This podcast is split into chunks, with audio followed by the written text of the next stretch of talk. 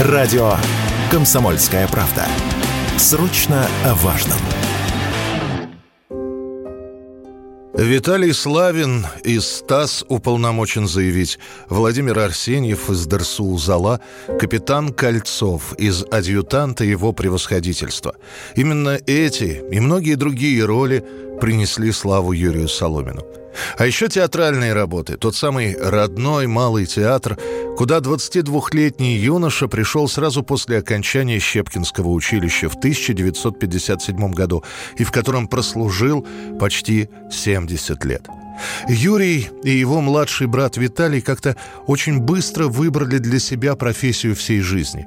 И мечты двух четинских мальчишек сбылись. Оба оказались в Москве, и оба оказались востребованными. И если Виталию Соломину своего звездного часа роли доктора Ватсона ждать пришлось долго, то к Юрию Соломину слава всесоюзная пришла в конце 60-х, когда друг за другом выходят фильмы «Красная палатка» и «Адъютант его превосходительства».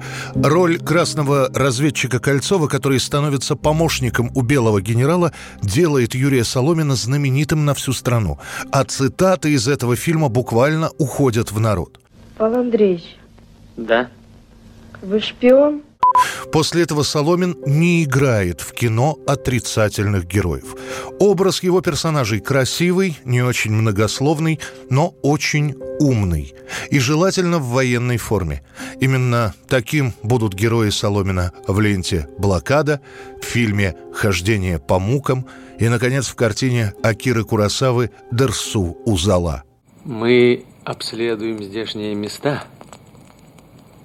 Хребты, перевалы – реки. Не пойдешь ли к нам в проводники?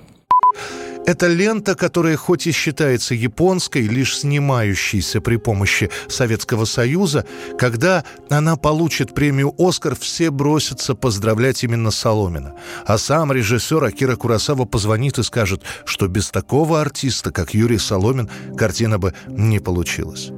А сам Соломин неожиданно для всех пробует себя в других жанрах. Так появляется трогательный трактирщик из Захаровского «Обыкновенного чуда» и веселый Генрих из «Летучей мыши». В этой картине два брата Соломиных станут сниматься вместе.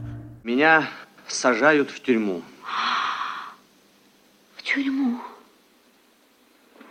Из-за этого лесничего, которого ты подстрелил? Нет, Розалинда, не из-за лесничего. А за что? За рябчика. Хотя, по правде, дело здесь не столько в рябчике, сколько в этой старой свинье, прокуроре Амедеи, в угодьях которого я охотился.